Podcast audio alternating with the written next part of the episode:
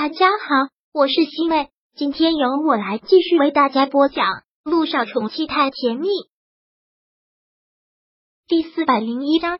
你跟萧坦不合适。陆亦辰和乔丽离婚的事，对所有人的冲击都是很大的。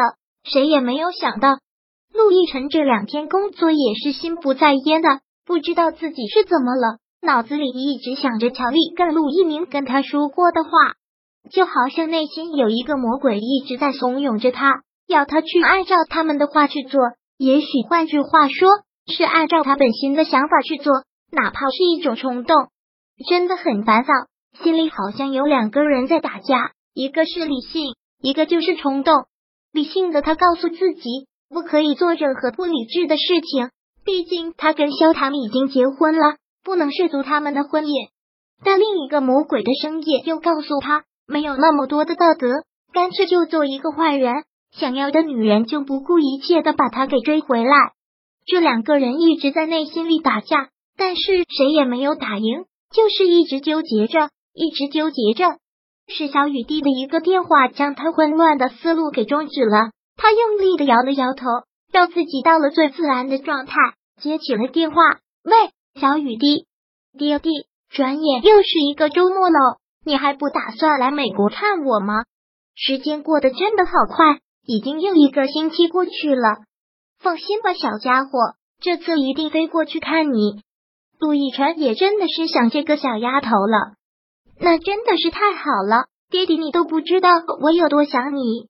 小雨滴的嘴巴一直都这么甜，你这次过来找我的时候，带我去一个海洋体验馆吧。刚开了一个，我的小伙伴们。很多都去了，我也想去。好，一定，那就这么说定了。我在这里等你啊，爹地。小家伙说完之后挂掉了电话。可能就是这个小家伙给他打的这个电话，一下子让内心那个魔鬼的小人打赢了这场仗。人生是如此的短暂，为什么有这么多的顾虑？为什么要顾及这个顾及那个？他还是决定要冲动一回。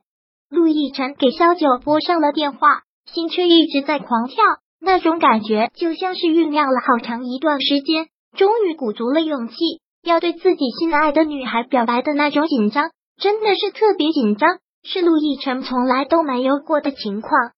接电话，小九，求求你赶紧接电话。陆亦辰一直在心里祈祷的这么说着，听着里面的嘟嘟声，他的心跳的越来越快，像是要跳出来。喂，终于萧九接起了电话，就听到他这一个字，就让他怦然心动，完全不能自控。也就在这一刻，他什么都不管不顾了，就是要赌一把。我跟乔丽离婚了。陆亦辰一开始就跟他说了这一句话，其实小九已经都知道了，只是他没有说出来，也没有任何的应声。他跟他说这个做什么？他有什么想法？你跟萧谈结婚了吗？陆亦辰很是急迫的问：“的确是紧张的不行。其实他已经做了打算，就算他们两个已经结婚了，他都想把萧九给夺回来。如果没有结婚，他就更不会做一点点的退步。”萧九听到这个问题，也觉得呼吸是那么急促。他要干什么？这个男人真的想重新把他追回去吗？你问这个做什么？不要问我为什么问，你只管回答我。你跟他有没有结婚？也还是没有。小九手紧紧的攥着手机，好像全身都在发抖。他内心也很乱，完全的乱掉了。他不知道该怎么回应这个男人。